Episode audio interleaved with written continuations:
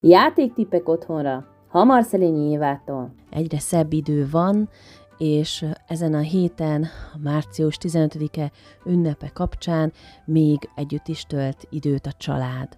Nagyon fontos, hogy figyeljük meg az időjárást, a környezetünket, azt, hogy hogyan változik, hogyan alakul, hogyan indul el itt Magyarországon a tavaszi időjárás, hogy még hidegebb van, hogy esős idő van, hogy változó, hogy szeles, hogy napos, és erről beszélgessünk a gyerekekkel.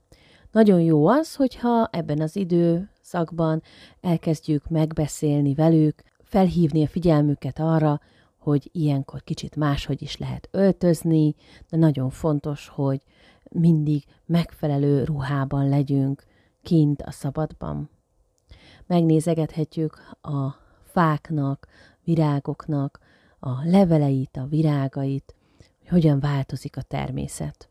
Úgyhogy ezen a héten azt javaslom, hogy egy picit közelebb kerüljetek ti is a természethez, a környezetetekhez, ezzel kapcsolatosan rajzoljatok, gyurmázzatok, formázzatok, és mindenféle olyan kézügyességet is fejlesztő játékot játszhattok, ami ebben az időszakban akár kint, akár bent lehetségessé válik.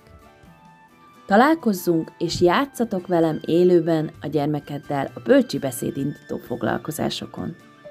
Hogy ne maradj le a heti játéktipjeimről, hasznos beszédindítós anyagaimról, iratkozz fel hozzám a Szelényi Anya Akadémia oldalán keresztül is, sőt, most figyelj, ha feliratkozol, azonnal kapsz egy mini beszédindító játékcsomagot is ajándékba.